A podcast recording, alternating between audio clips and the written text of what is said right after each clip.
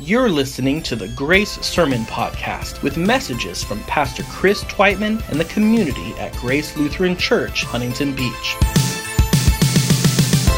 We're a family church that exists to engage life together and impact our neighborhoods as disciples of Jesus. If you'd like more information about our church, please visit us online at gracehb.org. Now, stay tuned for today's message. Sometimes stuff happens. Sometimes things don't go as planned. It's summertime, and I imagine we've all had that vacation where everything goes wrong, right? Car broke down, the flight got delayed, the weather didn't cooperate, something valuable got lost, someone suddenly became deathly ill or suffered some freak injury, right? Uh-huh. All right. Bringing back some memories this morning. Or maybe it was everyone was supposed to get along. It was the big family and friends vacation. Everyone was supposed to get along, and then you know you just reach that certain point where that last nerve gives way and the constant bickering starts, and all you want to do is go home. But stuff doesn't just happen. The unexpected doesn't just hit us on vacations. Maybe it's your job. Maybe it's your career. You know, you used to enjoy coming in each day. There was a time when you felt like you could make a difference, that there was room for advancement, opportunities for you to learn and grow. But then you found yourself under new management.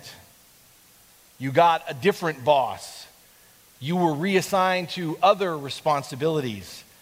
And that promotion, that needed raise, just a little appreciation, some job satisfaction. It never came through. And now it's just work. It could be your finances. You earmarked all that money you were going to earn, all that savings you put away for something else, and then that unforeseen bill came due. That unexpected repair needed to be made. That surprise expense just popped up and it was gone. It might be your health. You know, just a, you know, a basic daily bodily function, take your pick, that's never been an issue.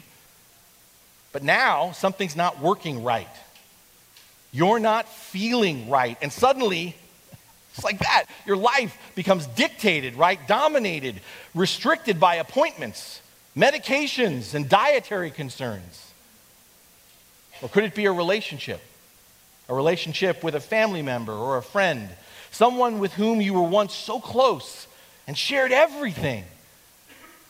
But then you had a falling out, or you grew apart, or maybe that person is no longer with us, and now it's just not the same anymore. You rarely see each other, you barely talk, you miss them. You feel like a piece of yourself has been lost. What examples are you thinking of when things haven't gone the way you planned? What do we do when stuff happens? Where can we look to to orient ourselves and become centered? To gain, you know, some direction, some momentum in order to move ahead, in order to move forward rather than stay stuck. We can look to our true north to the voice of our Creator, the Word of the Lord. That's why the Bibles are open in our hands this morning. We can look to Scripture.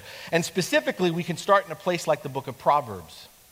And if you've never read the book of Proverbs or haven't been there in a while, this is a book that's a collection of short, really short, compact sayings that are seasoned with truth about human behavior and flavored with wisdom from a divine perspective. And what you find in Proverbs is this inseparable relationship between truth that leads to wisdom that's expressed, how that relationship works is expressed in the third chapter of the book after a brief introduction. And in these words that we're about to read is the theme of the whole collection of Proverbs. And it's also, as we'll see, the key to facing the unknown, the unexpected, the unwanted, when stuff just happens in this life. So if you have it open, we're going to read from the first six verses of Proverbs 3. Hear this word. My son or daughter, do not forget my teaching, but keep my commands in your heart, for they will prolong your life many years and bring you peace and prosperity. Let love and faithfulness never leave you. Bind them around your neck, write them on the tablet of your heart.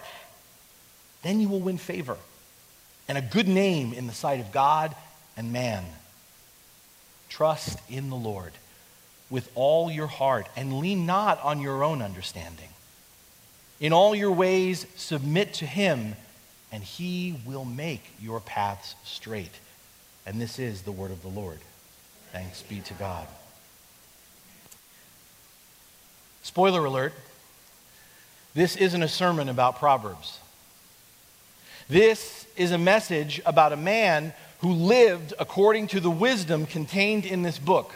Someone who looked not just to those words we just read, but looked to the one to whom those words point.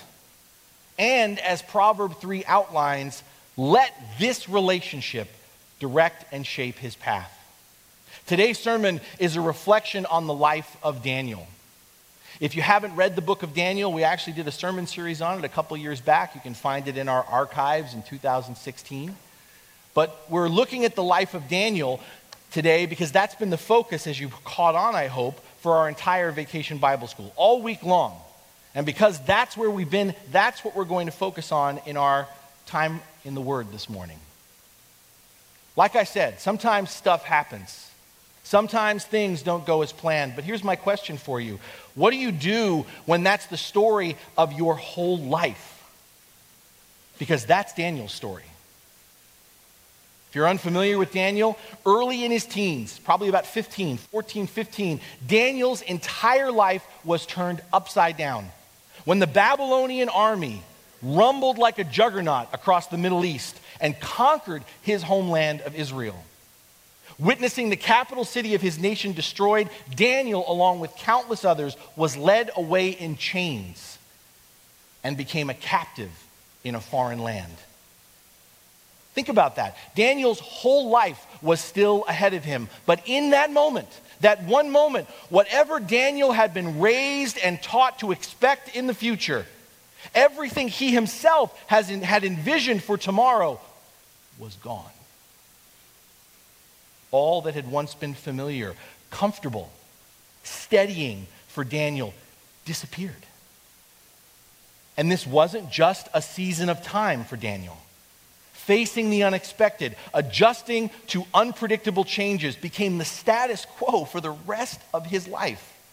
Suddenly, he found himself thrust into a new culture, new language, new customs, separated from his family, his community, his mentors. Daniel became subject to new leaders, new laws, and new norms. Daniel never got to go home again.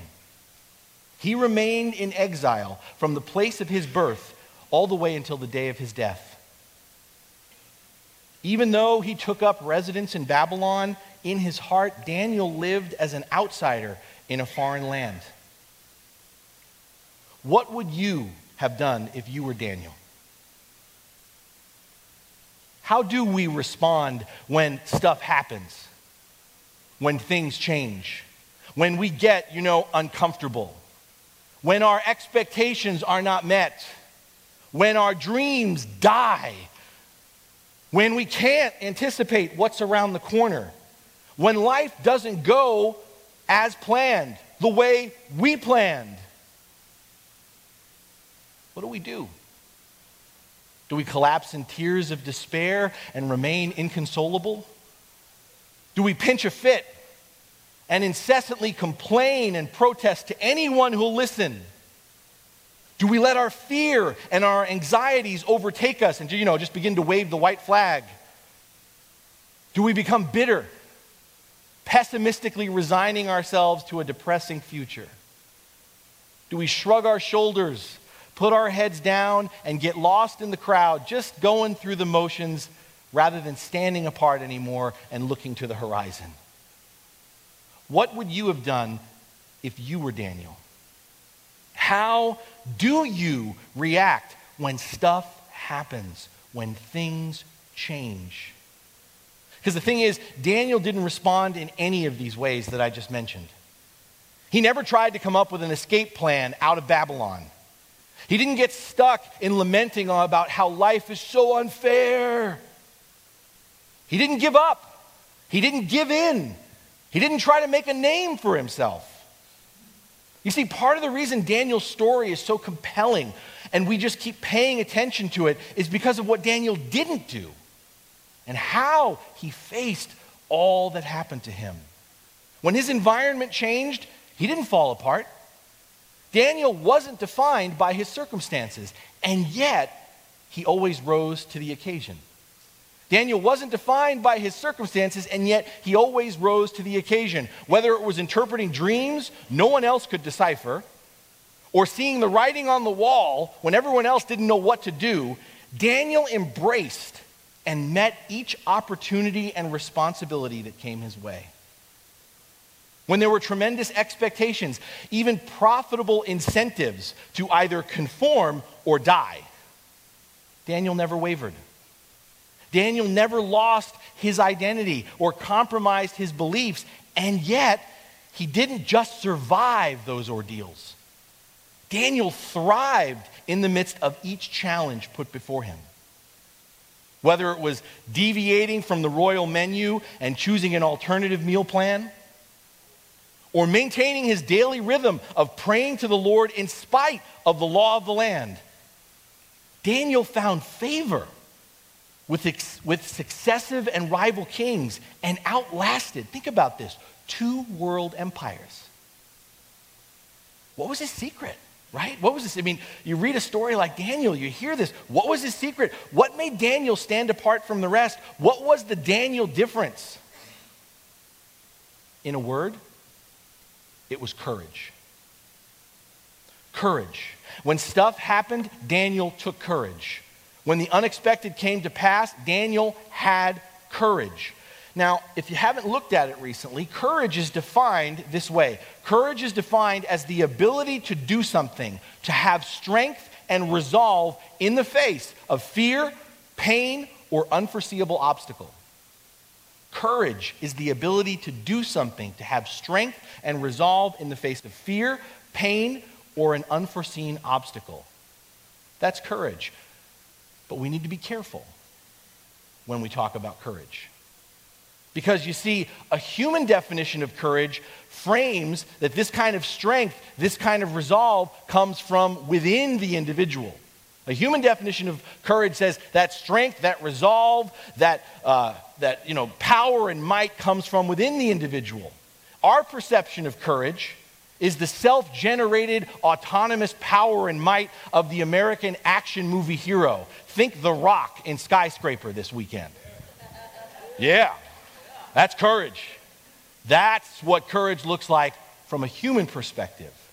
It's the person who relies, right, on their own, his or her own muscle, physical, mental, emotional, muscle and skills. It's the one who gets out there, right, and stands up to their, on their own two feet and proves themselves by coming out on top. This is our picture of courage.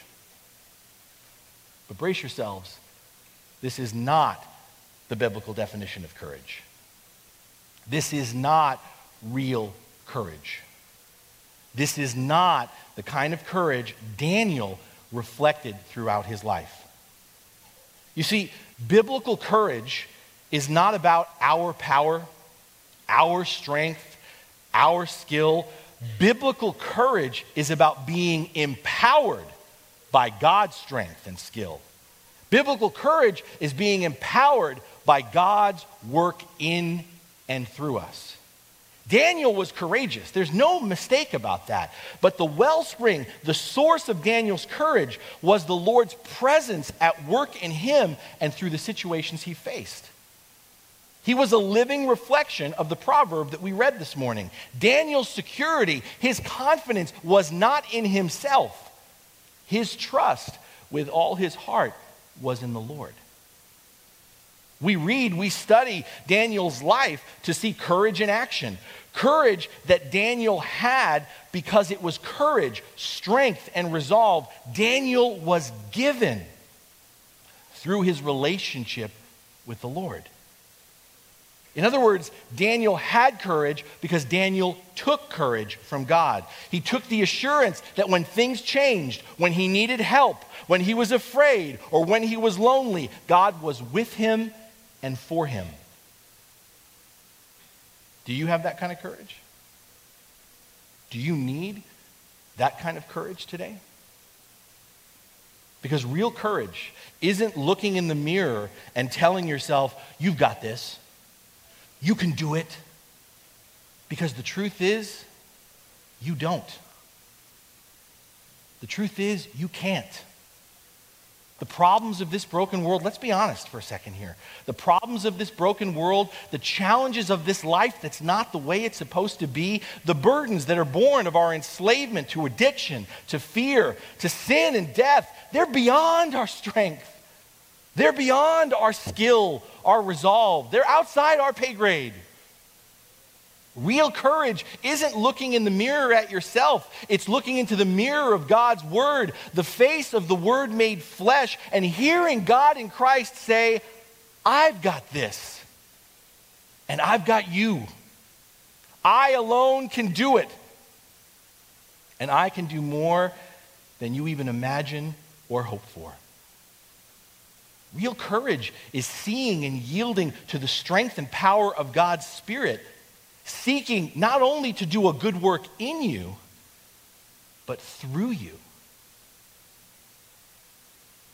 It's seeing and yielding to the strength and power of God's Spirit, seeking not only to do a good work in you, but through you. God gives us the kind of courage not just to survive, but to thrive not just for us to make it through, but to impact and bless others along the way. How many of us, when the unexpected or the unwanted comes, take the exact opposite point of view to what I just said? How many of us take the exact opposite point of view? You know, when all of a sudden the unexpected, what we didn't see coming, when stuff happens, we tend to pull back, right? We pull away. We've got to conserve our strength to make it through what just hit us. We're going to need all our energy, all our resources, and our resolve for ourselves, thank you very much, in order to figure things out. We tell ourselves we have to be strong. Life's got to be going the way we planned before we can contribute, before we can engage other relationships, before we can help our, anyone else. But, my friends, that's human courage talking. That's human courage. See, because I'm talking about my strength. I'm talking about my resolve. I'm talking about my resources, my skills. Divine courage, strength, resources, resolve, given, taken from the Lord. That kind of power, that kind of capacity, not only can take care of us, but it can impact others along the way. Look at Daniel's life. Read his story. Look at Daniel's life and look at how God didn't just provide for him, but through Daniel, God influenced and blessed two world empires. Two. Proverbs 3 spells out what this kind of courage involves. And Daniel's life with Proverbs 3 offers us a practical and tangible picture of what this kind of courage looks like. Like Daniel, no matter where we find ourselves, we must not forget whose we are. You want divine courage? You can't forget whose you are. Like Daniel, when everything else is turned upside down, we need to hold in our heart to the one relationship in our life that cannot be touched our relationship with the Lord. Daniel never went home, but it didn't bother Daniel because Daniel knew that his home wasn't in Israel, his home was in his relationship with the Lord. When everything else changed, Daniel knew that was the one relationship no one could touch. My friends, we are children of the living God. You sit here today as a child of the living God, created in our Father's image, redeemed and set apart, and secure, hear me, secure through His life given for yours in Jesus Christ. And you have, are continually being guided and shaped by His Holy Spirit you are filled with the authority and power not just to endure, but to thrive before any opportunity or challenge put before you. And the certainty and reliability of this relationship is beyond the reach of anyone or anything else. Like Daniel, we take courage. We receive strength and resolve that we need from the Lord by keeping his instruction for our lives. Like Daniel, we receive courage when we follow the Lord's lead, leaning not on our own understanding, but relying on his love and faithfulness to never leave us and see us through. My friends, when our relationship with our God and his relationship to us is enough, it's when it's where we begin and where we end.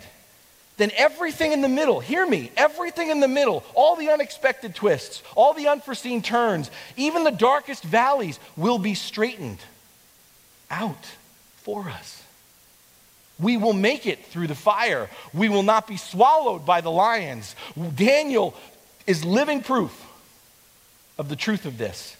That despite the hazards and threats around us, if God, our relationship to God, is where we begin and end, then despite the hazards and threats around us, we will come through to the other side. We will gain favor and a good name. We will prosper and find peace. I recently came to understand this firsthand. I'm about to share a story with you from part of my time on the Camino. I'm not going to do it full justice, so if you want to hear more, I invite you to come, as I mentioned, on August 8th. But it's not every day that you decide to take a 25 pound backpack, strap it on, and walk over 150 miles by foot. Some people said, That's your idea of a vacation? Okay. And then when you add rain, torrential rain, when you add blisters, painful blisters, when you add an ankle that suddenly swells up on you that you didn't expect and it doesn't seem to go away no matter what you do, and all kinds of other unexpected, unforeseen, unpredictable elements, it takes courage to keep walking.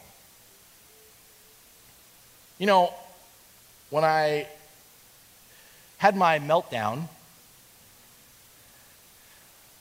I kept saying to myself, I researched this. I prepared for this. You could see me walking around Huntington Beach with the backpack on. I trained for this.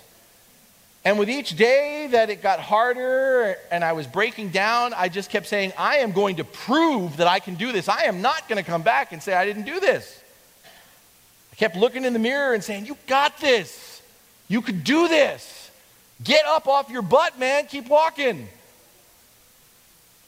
That was my rhythm until everything finally caught up with me and I hit the wall hard. I actually said this out loud. I mean this. I said this out loud. I can't do this anymore.